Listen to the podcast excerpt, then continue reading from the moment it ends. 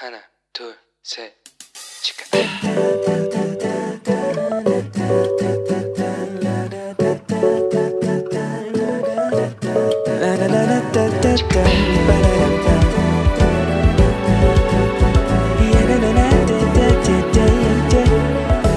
Here we go.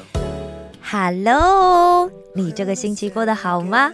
我是你人生梦想应援团的头号粉丝 Annie。哇，开学两周了，大家过得如何啊？新学期的课程有趣吗？有遇到志同道合的同学吗？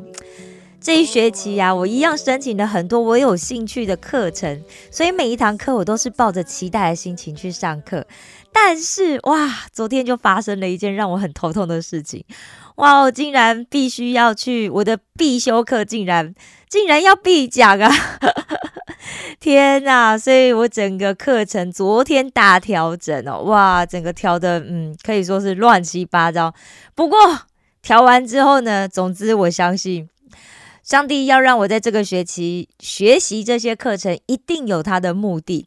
那我之前可能就太愚蠢了，所以我就没有选到这些课，所以上帝不得已要使出这样的手段来帮助我哈。好，当然啦、神学系的教授大家众所皆知嘛，对不对？就是功课很多啊。不过我们现在既然是在读书，我们的工作就是把书读好，所以希望我们大家这学期也一起努力学习，好吗？不要浪费了你宝贵的时间，也不要浪费了父母努力工作赚来，或者是你自己打工辛苦赚来的学费哦。今天呢，我们要继续上一周的单元，也就是团队合作。那团队合作是什么呢？团队合作就是一起工作来完成共同目标的行为。团队合作就是一起工作来完成共同目标的行为。另外，上次我们有说过，团队合作有两个重要的关键问题，是我们在课程结束之前要明白和记住的。那请大家在学生手册空白的地方把它写下来，好吗？好，来，第一，为什么好的领袖要花时间培养团队呢？为什么好的领袖要花时间培养团队呢？好，答案是这样子的，因为人们想要跟随的是一个明白团队合作会带来事半功倍的领袖。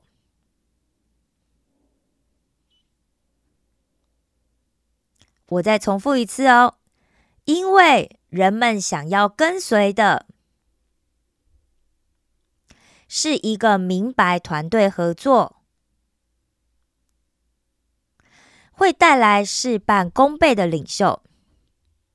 好，那第二个关键问题是什么呢？第二个关键问题是，为什么有潜力的领袖们应该服侍别人呢？为什么有潜力的领袖们应该服侍别人呢？诶，大家知道吗？领袖，如果你自己一个人，你怎么会是领袖？对不对？你领导你自己，领袖要领导别人啊！哈，所以有潜力的人，也你一定要有一个团队，你才是一个领袖啊！这样子大家理解哈？好，答案是什么呢？因为当你以投资在他人生命，看着他们成长，并成功来服侍时，你会得到无比的喜乐。好了，写好了吗？我再重复一次哦，大家继续写哈。因为当你以投资在其他人生命，看着他们成长，并成功来服侍时，你将会得到无比的喜乐。好，那圣经里面是不是也有懂得团队合作的领袖的例子呢？当然有啊，那就是尼西米。先让我们一起来读一读我们教材里的内容。那当我在读尼西米的故事的时候，当读到尼西米的挑战的时候，请大家在底下划线。另外，上帝也给了尼西米需要的帮助。所以，当我读到上帝给他的帮助的时候，请大家把它圈起来，好吗？好，准备好了吗？好，尼西米用热情组织团队。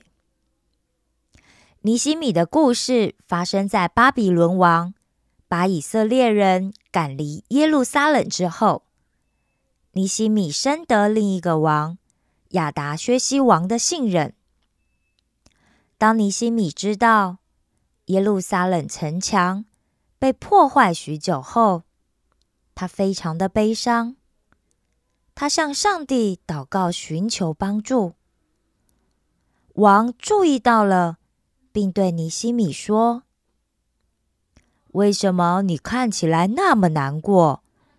你又没有生病，一定有什么事使你不开心吧？”我吃了一惊，回答：“愿陛下万岁！我祖先埋葬的城遭破坏，城门被烧毁，我怎么能不难受呢？”王问我说：“那你有什么请求呢？”我向天上的上帝祷告，然后告诉王说。如果陛下开恩，愿意答应我的请求，请让我回犹大地，回到我祖先埋葬的那城去，让我可以重建那城。王答应了我的请求。那时，王后正坐在他的旁边。王又问我要去多久，什么时候回来。我告诉他，他准我就走。我到了耶路撒冷，没有一个地方官知道我去过什么地方，做了什么事。可是现在我对他们说：“你们都知道我们所面临的困难，因为耶路撒冷荒废了，城门毁坏了，我们。”来重建城墙吧，免得我们再受凌辱。我告诉他们，上帝怎样与我同在，帮助了我，并且告诉他们网上对我说的话。他们说：“我们就开始重建吧。”于是他们预备好要开始工作。尼西米看着他周围的百姓，并且指挥他们重建城墙。他按着每个家庭的能力分派不同的任务，同时挑战也鼓励他们。在尼西米的带领下，百姓都充满了动力。不久就建到一半的高度了，因为。人民都热心的工作，但是耶路撒冷的敌人们都嘲笑并恐吓尼西米和他的同工们，所以我叫民众武装起来，配到刀马、刀、某、弓、箭，以宗族为单位，分派他们。守在还没修完的城墙后面的低洼处。我巡视后，就对民众和他们的首领、官长说：“不要怕敌人，要记住，主是至大可畏的。要为你们的同胞、你们的妻子、你们的儿女和你们的家园征战。”经过五十二天的工作，整个城墙完工了。接下来，让我们再一起来听一次圣经里的原文。尼西米记二章二节到十八节。王对我说：“你既没有病，为什么面带愁容呢？这不是别的，必是你心中愁烦。”于是我甚惧怕。我对王说：“愿王万岁！我列祖坟墓所在的那城荒凉，城门被火焚烧。”我岂能面无愁容吗？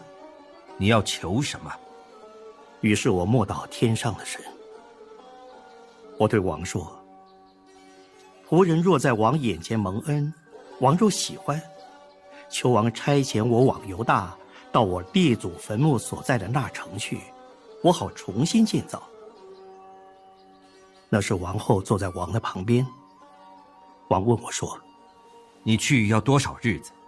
几时回来，我就定了日期。于是王喜欢差遣我去。我又对王说：“王若喜欢，求王赐我诏书，通知大河西的省长准我经过，直到有大。又赐诏书通知管理王园林的亚萨，使他给我木料，做属殿营楼之门的横梁和城墙，与我自己房屋使用。”王就允准我，因我神施恩的手帮助我。王派了军长和马兵护送我。我到了河西的省长那里，将王的诏书交给他们。河伦人参巴拉，并为奴的亚门人多比亚，听见有人来为以色列人求好处，就甚恼怒。我到了耶路撒冷，在那里住了三日。我夜间起来，有几个人也一同起来。但神使我心里要为耶路撒冷做什么事，我并没有告诉人。除了我骑的牲口以外，也没有别的牲口在我那里。当夜，我出了谷门，往野狗井去。到了粪场门，查看耶路撒冷的城墙，见城墙拆毁，城门被火焚烧。我又往前到了泉门和王池，但所骑的牲口没有地方过去。于是夜间沿溪而上查看城墙，又转身进入古门就回来了。我往哪里去，我做什么事，官长都不知道。我还没有告诉犹大平民、祭司、贵胄、官长和其余做工的人。以后，我对他们说。我们所遭的难，耶路撒冷怎样荒凉，城门被火焚烧，你们都看见了。来吧，我们重建耶路撒冷的城墙，免得再受凌辱。我告诉他们，我神施恩的手怎样帮助我，并王对我所说的话，他们就说：“我们起来建造吧。”于是他们奋勇做这善功。尼西米记四章六节到十四节。这样，我们修造城墙，城墙就都联络，高至一半。因为百姓专心做工。参巴拉、多比亚、亚拉伯人、亚门人、亚什图人，听见修造耶路撒冷城墙，着手进行堵塞破裂的地方，就甚发怒。大家同谋要来攻击耶路撒冷，使城内扰乱。然而，我们祷告我们的神，又因他们的缘故，就派人看守，昼夜防备。尤大人说：“灰土尚多，扛抬的人力气已经衰败，所以我们不能建造城墙。”我们的敌人且说：“趁他们不知不见。”我们进入他们中间，杀他们，是工作止住。那靠近敌人居住的尤大人，十次从各处来见我们。你们必要回到我们那里。所以我使百姓各按宗族拿刀、拿枪、拿弓，站在城墙后边低洼的空处。我查看了，就起来对贵胄、官长和其余的人说。不要怕他们，当纪念主是大而可畏的，你们要为弟兄、儿女、妻子、家产征战。尼西米记六章十五节，一路月二十五日，城墙修完了，共修了五十二天。这尼西米到底是谁呢？那就让我们来说一说以色列的历史。以色列百姓呢，因为持续不断的犯罪，所以当然也会受到上帝的惩罚喽。而惩罚呢，是一次比一次的严重。一开始，上帝派了非利士人和这些邻近的国家来攻击以色列，所以第一个惩罚是财产的损失。但是显然以色列人并没有悔改。所以就接着会有旱灾啊、饥荒啊、缺粮这些天灾的发生，但是他们仍然还是不害怕，持续的犯罪，所以上帝就差来了疾病，让他们失去健康。但最后最大的惩罚，莫过于就是让他们失去应许之地，而且被掳到别的国家去。上帝当初带他们脱离。埃及进入了应许之地，但是上帝也说，如果他们还是继续犯罪的话，那就会被赶出应许之地。所以以色列曾经被掳了两次，第一次呢是在西元前七百二十一年，当时是亚述人来征服他们，掳走了北方的十个支派，当时是叫做以色列国。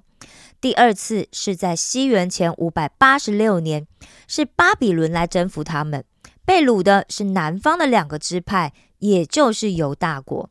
而以斯拉记和尼希米记所讲的，就是这第二次被掳的事情哦。那巴比伦人呢，又把犹太人分了三次，在三个不同的时期掳走。那被掳结束的时候，犹太人在上帝的应许之下。分成三批来归回。那第一批归回的呢，是在西元前五百三十七年，当时的波斯王呢是古列，而犹太人的首领呢是大卫王的直系子孙，叫做所罗巴伯。那第二批归回的呢，是在西元前四百五十八年，当时的波斯王呢是亚达薛西，由祭司以斯拉带领。这也是首次有立位人归回，立位人归回很重要，大家知道吗？因为你要有立位人，你才能够去献祭啊，你才能够开始做礼拜哦。但那时候他们可能还没有办法开始完成，因为以色列被呃耶路撒冷被破坏的非常严重了。那第三批归回的就是尼西米，在西元前四百四十四年。他带了工匠回去耶路撒冷，来协助建造以前被巴比伦摧毁的这些城墙。因为没有城墙的话，城市就很容易会遭受到攻击。那尼西米呢？他当时的身份哦是九正，九正呢在古代进宫宫廷里面的这个地位十分的重要。为什么？因为他可以每天直接跟君王见面，因此他有很大的影响力。那亚述跟波斯的文献，还有这些浮雕里面，都有九正的描述哦。九正呢，它可以接近王的进宫，因此通常是太监。但是，但是并没有证据显示尼西米也是太监，只是担任这个职位的人通常是太监。好，那后期的这些历史文献呢，则称这个九正叫做侍酒者。除此之外，九正啊也是这个王的印章啊，他这个戒指的持护者，以及他的首席财政大臣。所以说，九正的身份非常的重要，几乎几乎就像是皇帝的亲信，那地位也几乎接近宰相喽。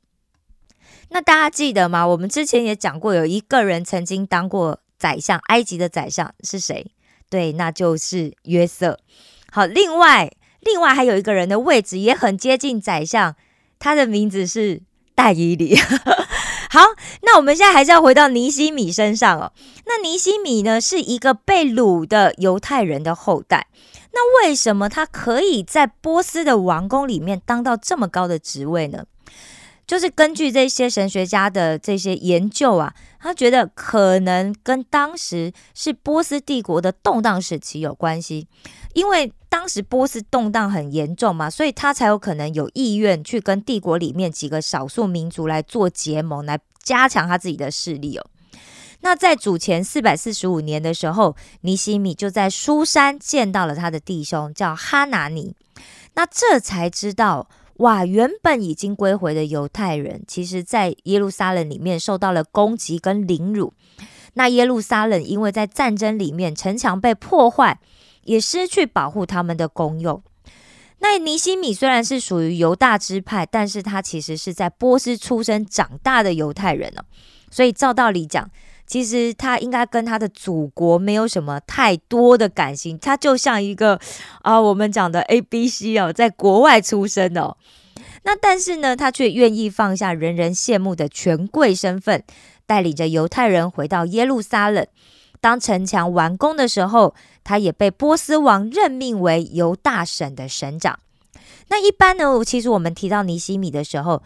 最经常啊被重视和需要学习的，其实就是他强而有力的祷告，好简短又强而有力，以及他如何在重重的困难之下为上帝不屈不挠的那个精神哦。好，那我们在介绍完尼西米这个人之后呢，我们一起来深入的探讨一下反思的问题哦。来，大家看一下的反思问题哦。第一是什么？让百姓想要跟尼西米这样的领袖同工呢？如果是你的话，你为什么会愿意跟尼西米同工呢？大家想一想。好，让我们一起再来回忆一下尼西米他到底做了一些什么。其实，当尼西米领受了他这个重建、重建这个家园城墙的意向的时候，他第一件做的事情呢，他不是先去找。王讲不是先去找钱啊，找金元啊，找工匠，不是他先向神祷告，他没有先去想说，哇，这件事情其实在当时的政治背景之下，到底是一件多难、多不可能成功的事情，而且他还要千里迢迢的走四个月才能够回到耶路撒冷，那有多艰辛？那路上又可能遇到什么样的危险跟刁难哦？他只祷告求神帮助他来完成这一个意向。那当耶尼西米呢？他确认上帝真的是要他带领这个任务的时候，哇！他意外的得到了王的允许。就算他有这个意向，因为当时他在宫里面当官嘛，他也不能随随便便就说：“哎，我要回去耶路撒冷也不行。”好，然后就算你回去，你也没有钱，也没有人，对不对？什么都没有，那他怎么做？那很意外的，王竟然就问他，他就回答了。所以王也允许他去做，让他可以暂时离开他原本的工作岗位，去帮助他家乡的人民重建这个耶路撒冷的城墙。那大家要想，你看一走去四个月，然后他虽然盖墙盖很快。他盖了五十二天就完成，对不对？但其实依现在的功法来做的话，是没有办法在这么短的时间内做好的。那假设他做完，他就马上要回回回去那个波斯的首都的话，是不是又要四个月？这样一来一回就将近一年。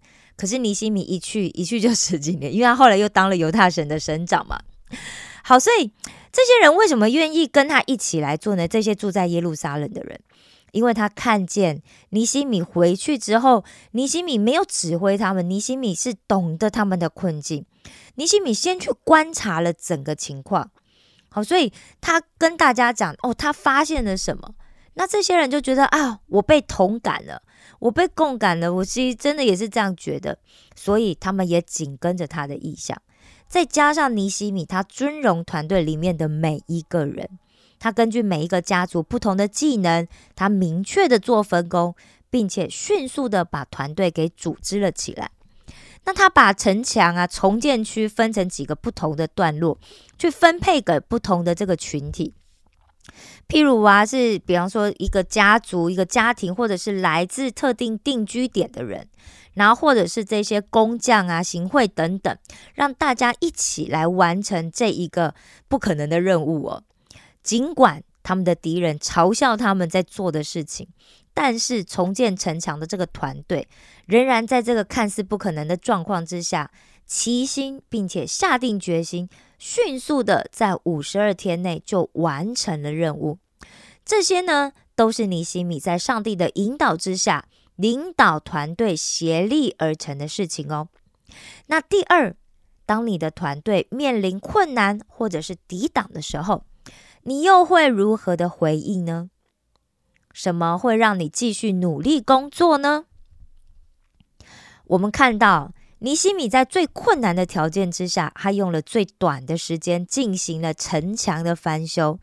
圣经也清楚的说明，为什么尼西米急着要完成他对城墙的这个，还有这个防御工事的重建哦。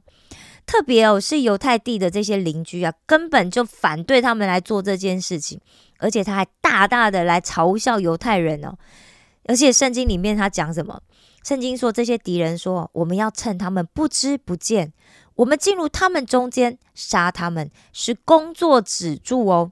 哇，所以难怪尼西米这么着急要完成这件事情，因为他们的敌人不只为了要阻止他们，而且甚至想要杀他们的。所以他一定具有非凡的这个组织能力，让他可以迅速的把这个重建还有军事的防御给结合起来。正像他讲的，他的仆人呢，一半做工，一半拿枪、拿盾牌、拿弓、穿盔甲，表示他们一边在盖呢，一边还要防御敌人的进攻。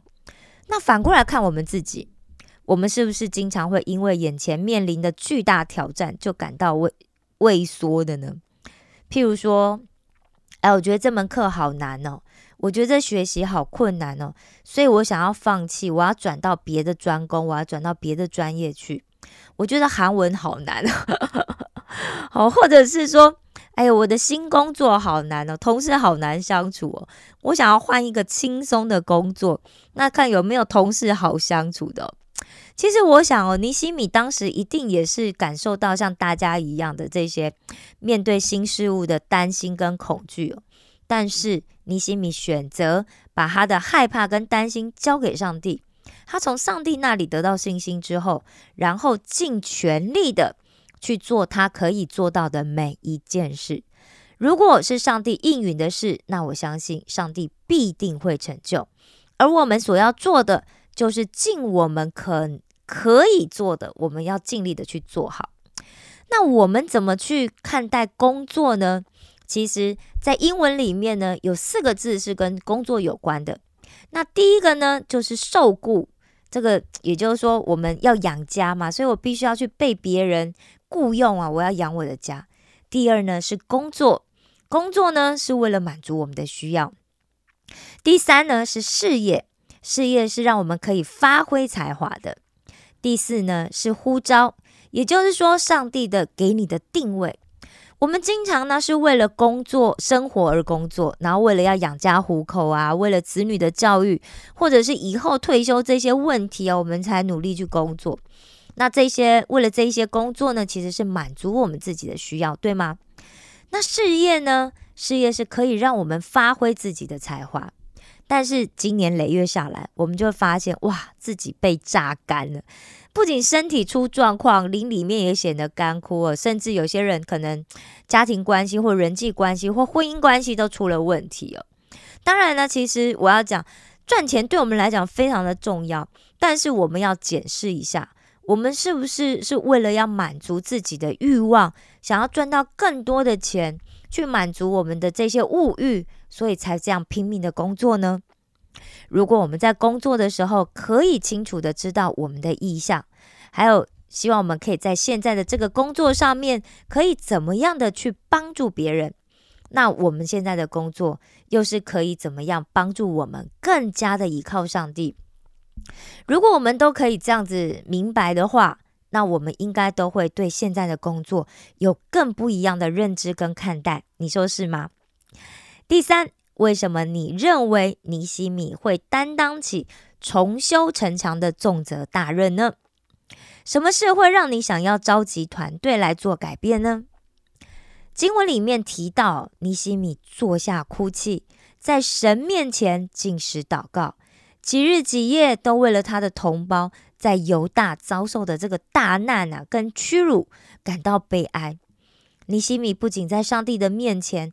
坦然承认自己跟国家的罪，那他在祷告里面呢，其实他更是深刻的感受到，他自己啊，还有犹大的这些人民，根本都是活在罪恶的过犯当中。我想这些醒悟啊，都对尼西米发现自己的使命和意向有着非常大的影响，因为这是一个非常重要的意识。当我们明白我们周围有困境的时候，其实是没有一个人可以幸免的，也没有一个人是可以完全无辜的，因为我们跟世界是一种互相联动的关系。群体的罪其实是由我们个个人的罪所形成的。而个人的罪也会被群体的罪所影响，所以不知道大家有什么样的看法？你觉得自己在什么时候你会想要召集团队来进行改变呢？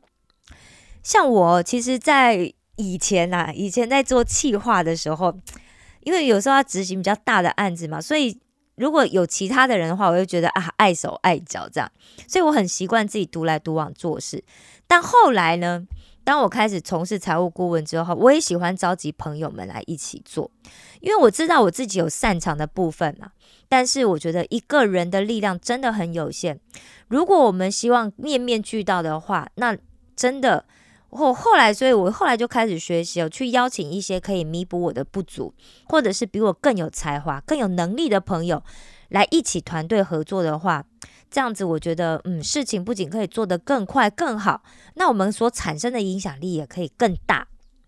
第四，好，还有哦，就是大家请翻到学生手册第三十一页，大家现在应该都在这，对不对？里面有一个全方位领袖的表格，请指出尼西米是如何成为三百六十度全方位领袖，来影响其他人一起同工成重建城墙的呢？好。对于上级跟长辈，尼西米是怎么做的呢？譬如经文里面有提到亚达薛西王，对不对？那尼西米其实平常都非常的尽心尽力在工作，所以他得到的是王的信任，他才能担任九正嘛。那所以当他有心事的时候，王询问他，他也把握时机，懂得把自己的感受传达给他上位的人，然后请求许可，以及他后续需要的这些所有的资源啊。好，所以大家可以在经文里面就可以详细的看到。那对于平辈或者是同级的人，他又怎么做呢？首先，他先祷告，来确定自己到底应该做什么，这是不是他要做的，并且实际的去查看然后向他的同胞说出跟他们同感、共感他们的话，来寻求他们的参与。接下来，他还有对晚辈或者是对部署，他是怎么做的呢？我觉得尼西米非常尊重他的。部署哦，他们的这些专业，也并且还鼓励他们。我们不仅要一半的来做工，我们还要一半的要这些拿这个刀剑呐、哦盾牌，我们要来保卫我们自己的家园哦。好的，不知道今天从尼西米的故事，大家是不是有学习到一些新的东西呢？你最喜欢的又是哪一些部分呢？很期待大家可以透过节目的留言栏跟我分享，好吗？请记得，我总是在等待你的回应哦。最后，让我们一起来做一个结束的祷告。亲爱的天父上帝，我感谢赞美你，感谢你经常与我同在，请帮助我不要害怕人和环境，请让我不管遇到什么情况，我都可以坚定的信靠你，请你赐给我智慧。让我可以坦然无惧的度过一切的困难。这样的祷告是奉我主耶稣基督的名求，阿门。我爱你们，为你们感到骄傲。石头们的青春日记，我们下次见哦。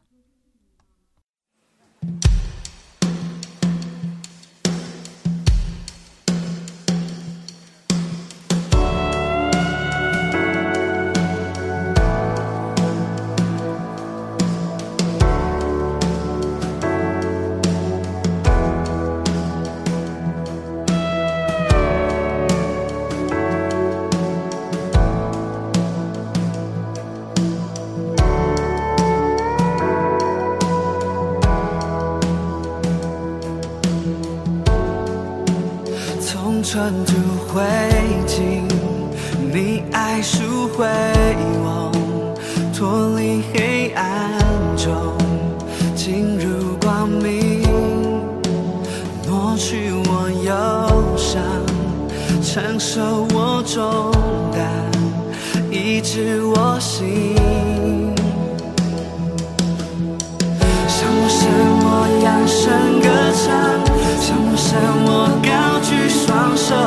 像我山同心来宣扬，高唱哈利路亚。像我山我扬声歌唱，像我山我高举双手，像我山同心来宣扬，高唱哈利路亚。